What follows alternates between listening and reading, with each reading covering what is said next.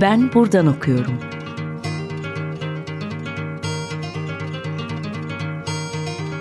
Edebiyat ve başka şeyler.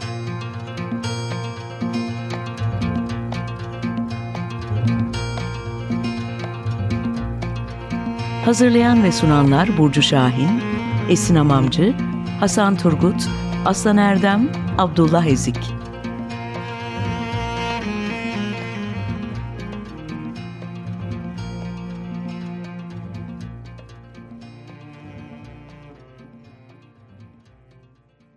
Herkese merhaba. 95.0 Açık Radyo'da Ben Buradan Okuyorum programı başladı. Ben Hasan Turgut. Bugün konuğumuz Oğuz Tecimen. Oğuz hoş geldin. Hoş bulduk. Ee, Oğuz'la bugün e, K24'te yayımlanan bir yazı üzerinden edebiyatın acıyla ve acı çekmeyle olan ilişkisini konuşacağız. Ama başlamadan kısaca konumuzu tanıtalım. Oğuz Tecimen, editör, yazar ve çevirmen. Boğaziçi Üniversitesi Batı Dilleri ve Edebiyatları bölümünden mezun oldu. Galatasaray Üniversitesi'nde felsefe yüksek lisansı yaptı. Uzun yıllar Notos'ta dergi ve kitap editörü olarak çalıştı. 2012 yılından beri editörlük ve çeviri yapıyor. Çeşitli türlerde metinler ve kitaplar yazıyor. Hali hazırda ise Koridor Yayın Evi'nde editör olarak çalışıyor. Şimdi e, K24'teki yazından konuşacağımızı söylemiştim. E, bu yazıda e, şöyle sorular soruyordun. E, biraz da ironik bir tonlamayla. Hı. Edebiyatımız neden acı çeken, yenik ve yılgın karakterlerle dolu? Neden kendimize ve edebiyata bu kadar acı çektiriyoruz? Neden diyerek başlamış olalım. Ee, öncelikle davetin için teşekkür ederim Hasan. Ben bu yazıyı e, iki buçuk yıl önce yayınlamıştım ve Mayıs 2021'de yayımlandı. E, konuyu gündeme getirmen de benim için bir tekrar düşünme vesilesi oldu. Şöyle başlayayım. Şimdi yazıya Oğuz Atay'la başladığım için bu edebiyata neden bu kadar acı çektiriyoruz sorusunu aslında ben genel olarak ede- edebiyatımız diye e, formüle ettim ama e, aslında genel olarak benim edebiyata sorduğum bir soru o. Hani şu güzel edebiyat olsun diye yazılan kitapları bir tarafa bırakırsak benim e, damardan edebiyat diyebileceğim kitapların çoğunda e, bir acıyı taşıyan karakterleri görürüz. E, damardan edebiyat demişken de e, niye kastettiğimi şöyle açıklayayım. E, dünya ile ilgili bir dert üzere bir dertten dolayı yazılan edebiyatı kastediyorum. E, dolayısıyla böyle bir edebiyatta da acı deneyimin doğrudan ya da dolaylı olarak temsili kaçınılmaz. Ama e, bazı sorular da çıkıyor burada. Özellikle bunları e, gündeme getiriyorum yazıda. Bu acı nasıl bir yerden kaynaklanıyor, nereye uzanıyor ve nasıl ifade ediliyor? E, mesela e, Oğuz Atay'la başlamıştım yazıya. Burada da öyle devam edeyim. Mesela Oğuz Atay'da ciddi bir benlik acısını, ben olamama acısını okuruz. Karakterlerin soyadlarına da yansımıştır bu. Turgut Özben, Hikmet Benol. E, karakterlerin adlarının soyadlarında bu ben vurgusu vardır. Bu karakterler benliklerinin bir şeylerin kurgusuyla oluştuğunu bilir. Bu benlikler tarih, coğrafya, dil, toplum, kültür belirlenimleriyle kurulmuştur. O yüzden özben ve ben ol ironik bir çağrı gibidir. Ee, bu karakterler kendi olma sancısı çeker. Dolayısıyla benliği kuran unsurları tek tek anlamaları ve sökmeleri gerekecektir ki sadece bir benlik imkanını açabilsinler. Ama dünyanın kurgusunu ve e, dünyanın kurgusunu anlamaya ve görmeye başladıkça da kendi varoluşlarının yapısındaki yanlışlıkları göreceklerdir kendilerinin de bu kolektifteki yanlış çatılmışlıklarını fark edeceklerdir. Bu eğrileri tek başlarına doğrultamadıkları için de hayali bir biz öznesi yaratıp kendi olamama acısını hayali bir kolektif içinde sağlatmaya çalışacaklardır. İşte böylece başka türlü bir biz öznesinin ortaklık imkanının yollarını işaret edeceklerdir. Yani buradaki özneler ve karakterler kendilik acıları yoluyla tarihin ve dünyanın dertlerini üstlenmeye başlıyor. Şimdi bir taraftan da acı çekme edebiyatı dediğim şeyi ironik bir şekilde alıyorum. E, yazı, yazıda bununla ilgili bol bol espri de var zaten. E, şimdi bunun hakiki olanına dair Oğuz Atay'dan başlayıp yazının sonunda Hamlet'e bir yay çektim. Bunlarda bireysel acının ontolojik bir meseleyle temasını daima kurduğunu söylüyorum. Ama kendi acılarına komik ve ironik bir yaklaşımları da var elbette. Hı hı. Ee, öte yandan e, bu türden bir acı edebiyatına edebiyatında e, acı bireyin kendi hayatıyla sınırlı kalmıyor. Yani böyle tam olarak bir dünya ve varoluş meselesi haline geliyor. Şimdi acı çekme edebiyatının hakikisi diyorsam bir de sahtesi veya sahici olmayanı vardır diye düşünülebilir. Ama bunu böyle ayırmak pek de kolay değil. Yazıda daha karmaşık ifade ettim. Burada kısaca şöyle şematize edeyim. Ee, şayet karakter veya yazar acıyı kendi öznelliğinin dışına açamıyorsa, buradan bir başkalık deneyimi çıkaramıyorsa, atomlaşmış bir özne gibi kendi benliğine sıkışıp kalıyorsa buna olumsuz manada acı çekme edebiyatı diyorum. Ee, yazıda hakikisi sahtesi diye bir ikilik kurmadım elbette. Örneği şudur budur da demedim. Ee, okuyanların aklına mutlaka yakın buldukları eserler gelecektir tabii. Ee, ben daha ziyade edebiyatın yarısını ve acısını yoklamaya çalıştım burada. Hani programın tanıtım afişine koyduğumuz kuşkucu Aziz Thomas resmindeki gibi biraz. Orada e, Thomas dirilmiş İsa'yı gördüğünde sen gerçekten İsa mısın diye yoklar onu. E, dünyanın ve başkalarının kefaretini yüklenmiş İsa'nın çarmıhtan kal- kalan yara izine parmağını sokar. Aslında benim de acı çekme edebiyatlarına sorduğum soru bunun uzantısı gibi. Sizin acınız neyin acısı? Sizin çektiğiniz bir kefaret var mı? Bunu soruyorum. Şimdi Oğuz Atay dedin. E, yazıda Oğuz Atay'a eşlik eden başka önemli edebiyatçılar da var. Ahmet Hamdi Tanpınar gibi, Yusuf Atılgan gibi. E, bunların e, bunların da Oğuz Atay ile birlikte e, yarat e, kadınlarla özellikle bu kurdukları karakterler, yarattıkları karakterlere baktığımızda bu karakterlerin kadınlarla yaşadıkları tecrübelerin e, sonucunda genellikle acı çektiklerini söylüyorsun. Senden bir pasaj, kısa bir bölüm aktarayım. Erkeğin gerçek dışı bir yücelik mertebesine çıkardığı ya da bayağı bir gerçeklik derekesine indirgediği kadın tasavvurundan hüsranını hayatın geneline yayarak acı çekmesi. Bunu da okura metafizik bunalımlar olarak yutturması. Yutarsak tabii. tabii demin de bahsettin yazıda esprili bölümler de var evet. dediğin. Bu da onlardan biri hakikaten. Şimdi burada ne tür bir acıdan bahsediyoruz ve e, kadın yazarların yazdıklarıyla karşılaştırıldığında bu erkek yazarların e, acı tecrübeleri bize ne söylüyor? Şimdi aslında tam da burada e, sahici ve sahici olmayan acı acı edebiyatı meselesi biraz karmaşıklaşıyor. Çünkü e, bu bahsettiğim yazarları bu konuda sahici bulsam da e, karakterlerinin kadınlarla ilgili ciddi hüsranları var. Yani olabilir, bunda sorun yok. E, ama acı çektikleri e, çektikleri acıların bununla ilgili olduğunu ya anlamıyorlar ya da kabul edemiyorlar. Aslında belli bir arzuyu gerçekleştiremedikleri için acı çekiyorlar. O kadınlarla mutlu olabilseler bütün o var, varoluşsal buhranları göremeyeceğiz belki de. Ee, yani burada erkek karakterler basitçe arzu hüsran nedeniyle dünyaya karanlık gözlüklerle bakıyor ve buradan bir yığın yargılar üretiyor. Şimdi belki bunu e, Girard'ın üçgen arzu teorisi üzerinden de e, şöyle ifade edebiliriz. E, yazarlar karakterlerin çektiği acının arzu dolayımını yeterince göstermiyor bence. Sanki e, arzuladıkları kadınlar olmasa da bu karakterler böyle şeyler hissedecek ve düşüneceklermiş gibi bir temsil veriyorlar bize. Şimdi yeri gelmişken bir de e, Zeynep Ergun'un Erkeğin Gittiği Yerde kitabını da anmam gerek. O bu yazarları ele almıyor ama bir edebiyat eserindeki toplumsal cinsiyet koşullanmalarının neleri etkilediğini çok iyi okuyor. Benim bu yazarları bir de bu açıdan okurken yaklaşımla örnek aldığım kişi Zeynep Ergun oldu. Şimdi bir de şunu sormuştun. Kadın yazarların yazdıklarıyla karşılaştırıldığında ne gibi farklar görüyoruz? Ee, genel olarak kadın yazarların yazdıklarıyla e, bu erkek yazarları ve karakterleri karşılaştırabilecek bir vukufum yok ama e, kadın yazarlarda böyle homojenleştirebileceğim bir tipoloji olduğunu sanmıyorum. E, o yüzden karşıt örnek olarak yalnızca e, Tezer Özlü'den bahsettim ki Onda dünyanın halinden çekilen acının cinsiyetle ilgili yönü çok net bir şekilde anlatılır. E, bu dolayım gizlenmeden varoluşsal meseleler açılır. Ayrıca Tezer Özlü'nün ufkunda cinsiyet kalıplarından özgürleşmiş bir varoluş söz konusudur bence.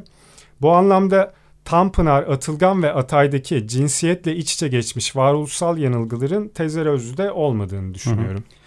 E, bence bunlara Leyla Erbil ile Sevim Burak'ı da ekleyebiliriz. Yani Tezer Özlü'ye daha doğrusu. e, onlarda da e, bu acı çekme Hı-hı. meselesi erkek yazarlardan daha sahici Kesinlikle. bir şekilde ele alınıyor e, diye düşünüyorum. Bir şarkı arası verelim. E, ne çalalım? E, Son Lüks'ten Easy. Evet dinleyelim. Tekrar merhaba. 95.0 Açık Radyo'da Ben Buradan Okuyorum programı devam ediyor. E, bugün konuğumuz Oğuz Tecimen. Kendisiyle K24'te yayımlanan e, Acı Çekme Edebiyatı başlıklı yazısını konuşuyoruz.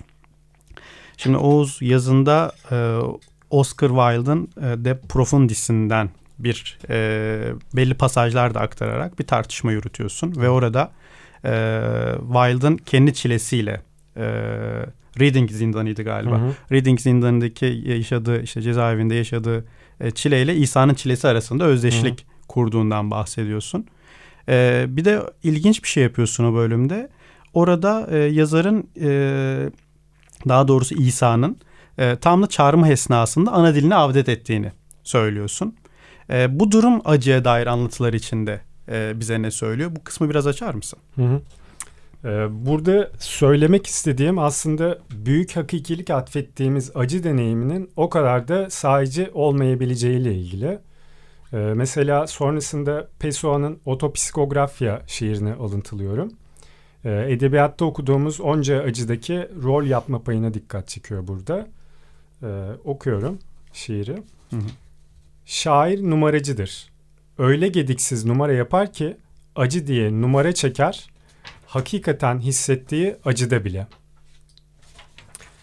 Şimdi Pessoa çok benlikli ve her rolü oynayabilen bir yazar. Ee, o yüzden bunu çok iyi görüyor. Ee, Oscar Wilde'e dönersek o da yazarlık hayatı boyunca dahi, estet, nükteden, sosyete yıldızı gibi pek çok rolü taşımıştır. Ee, kendisi bütün eserlerinde ve hayatında bir estet olarak hakikilikten ziyade yapaylığı, gerçeklikten ziyade sanatı yüceltmiştir.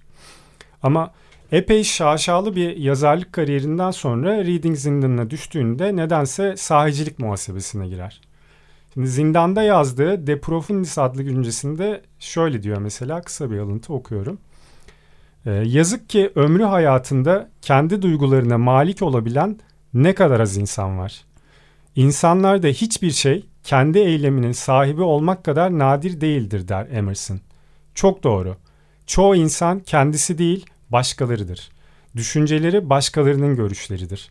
Hayatları taklit, duygulanımları, çileleri alıntıdır. Şimdi kendini büyük bir sanatçı olarak gören e, Oscar Wilde hapse girince bir de çilekeş Aziz rolüne bürünüyor. Bunun da en büyük örneği olan İsa ile kendini özdeşleştiriyor. Onun çektiği acıya büyük hakikatler atfediyor. Ben de diyorum ki Evet Oscar Wilde da İsa da en gerçek acıyı çekmiş. Buradan büyük hakikatler devşirmiş olabilir. Ama sonuçta biz bunların temsillerini okuyoruz. Ki kendileri de acıya biçilen hakikat değeriyle ilgili pek çok anlatıdan koşullanmış olabilir. Ve bu nedenle kendilerinin acıları da bir bakıma taklitten besleniyor olabilir. Ama bu taklitte bir ortaklık imkanı da olabilir ama ona sonra geliriz belki. Ee, Şimdi özellikle İsa ile ilgili kısmı biraz uzun tuttum. Çünkü e, acı çekme kültürünün ve anlatılarının kökeninde Hristiyanlıktaki çile meselesinin olduğunu düşünüyorum. Çile çekmeden Tanrı'ya, hakikate, gerçek bir benliğe erişilmiyor. Seküler edebiyatta Tanrı'ya ve hakikate ulaşma diye bir şey olmayabilir ama gerçek benliğe ulaşmanın acıdan geçtiğiyle ilgili varsayımlarımızı bence hala koruyoruz. Şimdi yazıda bu konuda e, Susan Sontag'in e, bir yazısını alıntıladım. E, adı Sanatçı Örnek Bir Çilekeş. Oradan bir pasaj okuyayım. E, böylece bağlantılar daha iyi kurulabilir. E, şunu da ekleyeyim. E, 41 yaşında intihar eden İtalyan yazar e, Pavese'nin Yaşama Uğraşı adlı günlüğünden hareketle yazılmıştır e, bu yazı. E, Sontag yazısında şunları söylüyor. Okuyorum. Günlükler bize yazarın ruhunun çalışma odasını gösterir. Peki yazarın ruhuyla neden böylesine ilgileniriz? Yazar olarak yazarın kendisine duyduğumuz aşırı ilgiden değil. Yolu Paulus ve Agustinus tarafından açılan, benin keşfini acı çeken benin keşfiyle eşit tutan o Hristiyani içe bakış geleneğinin en son ve en güçlü mirası olan psikolojiyle doymak bilmez bir açlıkla uğraşmamızdan. Modern bilinç açısından sanatçı Aziz'in yerini alarak örnek bir çilekeş olmuştur. Sanatçılar arasında da yazar, sözcüklerin ustası, çektiği acıyı en iyi ifade edebilecek kişi gözüyle baktığımız insandır. Yazar örnek bir çilekeştir. Çünkü hem acı çekmenin en derin katmanlarına inmiş hem de acısını yüceltmede profesyonel bir yöntem keşfetmiştir. Yazar bir insan olarak acı çeker. Yazar olarak da bu acısını sanata dönüştürür. Yazar çektiği acıyı sanatta elde edeceği kazanç uğruna kullanmayı keşfetmiş kişidir. Tıpkı azizlerin ruhların selameti için acı çekmenin yararlı ve gerekli olduğunu keşfetmeleri gibi. Yani eski aziz ve peygamber kültürün kültünün yerine çağımızda sanatçı kültü alıyor. Sanıyorum e, bu meselenin devamını son soruya bağlayabiliriz.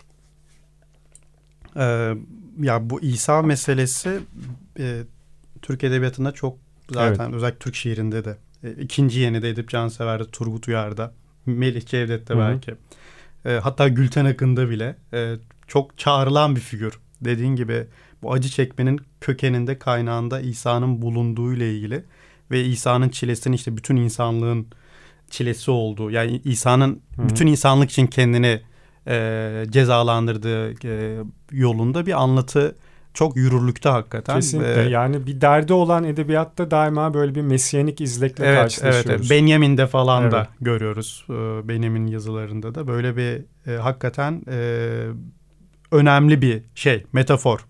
E, ki Oscar Wilde da zaten Reading zindanını düşünce İsa'yı hatırlıyor ve kendiyle Hı-hı. İsa arasında bir bağlantı kuruyor doğal olarak. E, şimdi son soru olsun bu artık Hı-hı. ve e, yazının sonunda Shakespeare'e geliyorsun ve onun meşhur e, Hamlet'inden bahsetmeye başlıyorsun ve e, işte bu Sontag'in sözüne ettiği e, çilekeş e, mes, çilekeş olma halinin e, atasının Hamlet olduğunu hı hı. söylüyorsun. E, ve yazıda biraz da söz oyunu yaparak hamletmek ya da hamletmemek hı hı. gibi bir şeyden bahsediyorsun, söz ediyorsun. Ben de yine Shakespeare gibi sorayım. Hı-hı. Bütün mesele bu mu gerçekten? Çok iyi sordun. Ee, şimdi birazcık kapalı olduğu için uzun uzun açmam gerekecek. Ee, aslına bakarsan e, çektiği acıyı sahiplenen öznenin atası olarak görüyorum Hamlet'i. Ondan sonraki yüzyıllarda yazılmış romanların çilekeş karakterlerine değinip arketip olarak Hamlet'e dönüyorum. Biraz onlardan bahsedeyim demek istediğimi açmak için. Malum hani klişe e, romantik edebiyatın karakterleri hep büyük acılar çeker ya. Mesela Goethe'nin Werther'i, Chateaubriand'ın Rönes'i, Lord Byron'ın Child Harold'ı, Pushkin'in Yevgeni Onegin'i.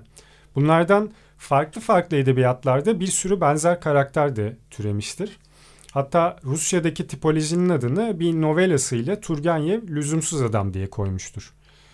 Ee, Türkçe edebiyatta da var bunun örnekleri. Mesela Sabahattin Ali'nin Raif Efendisi, Yusuf Atılgan'ın Baycesi, Oğuz Atay'ın Hikmet Benoğlu, Tanpınar'ın Mümtazı. E, gerisini okurlar tamamlayabilir, bunun hakkında düşünebilir. E, bunlar kökleri romantik edebiyata giden lüzumsuz adamlardandır. Hepsi de dünya ile ve kendi zamanları ile ilgili derin bir yabancılık ve acı çeker. Biz de bunun anlatısını okuruz zaten. Ee, bir yandan da aslında romanın özü itibariyle bir bakıma acı çekim acı çekme edebiyatı olduğunu söylüyorum. Çünkü roman bireyleşme anlatısı olarak ortaya çıkmıştır. Bunu e, bunun ilk roman örneklerinde de e, görürüz. Bunların başlıklarına baktığımızda hep özel isimdir. E, Don Quixote, Robinson Crusoe, Gilles Blas.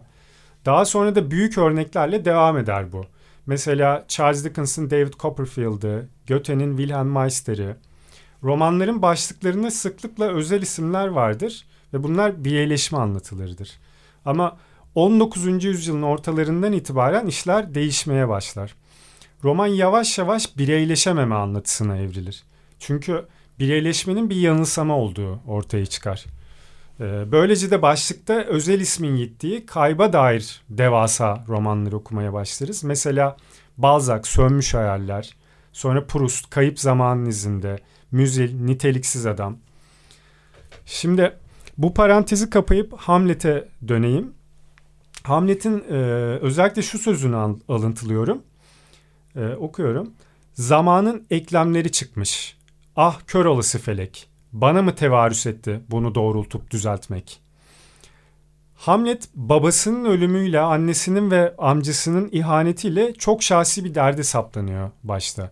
Ama oyunun ortalarına geldikçe bunun dünya ile ilgili bir mesele olduğunu anlayıp bu sözü söylüyor.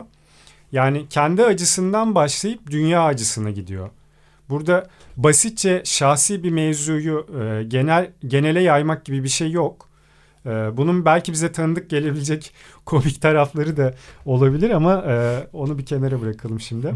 e, burada kişinin kendi acısından hareketle dünyada bir şeylerin ters gittiğini anlayıp dünyanın acısına bakabilme kapasitesinin söz konusu olduğunu düşünüyorum. E, peki dünyada bir şeylerin ters gittiğini anlamak ve haksızlıkları onarmaya koyulmak için illa bizzat acı mı çekmek gerekiyor? Bunu da soru olarak bırakayım. Ee, son olarak e, bütün mesele hamletmek ya da hamletmemek tereddütüne derken e, şunu kastediyorum. Ee, eğer yazmak zaten bir acıya uyanmakla ilgiliyse, dünyanın derdini dile getirmekse, o acıyı ve derdi nereden nereye, kimden kime ve nasıl taşıyoruz? Taşıyabiliyor muyuz? Bunları soruyorum. Şöyle de düşünebiliriz. Ben yazdığım acıyla özdeş mi kaldım? Onu kendimle sınırlı bir kimlik haline mi getirdim? Yoksa acıyı ve yazıyı bir ortaklık imkanına taşıyabildim mi? Mesele yazarken bu tereddütü daima tutmak. Evet, e, iyi metinlerde bu tereddüdü barındıran metinler evet. herhalde. Evet, e, programın sonuna geldik. E, bugün Oğuz Tecimen'le K24'te yayımlanan Acı Çekme Edebiyatı Hamletmek ya da Hamletmemek yazısını konuştuk. Oğuz ayağına sağlık, iyi ki geldin. Davet için teşekkür ederim Hasan. Ee, ben teşekkür ederim. Evet sevgili Açık Radyo dinleyicileri, ben buradan okuyorum sona erdi. Ben Hasan Turgut. Diğer bölümlerde görüşmek üzere.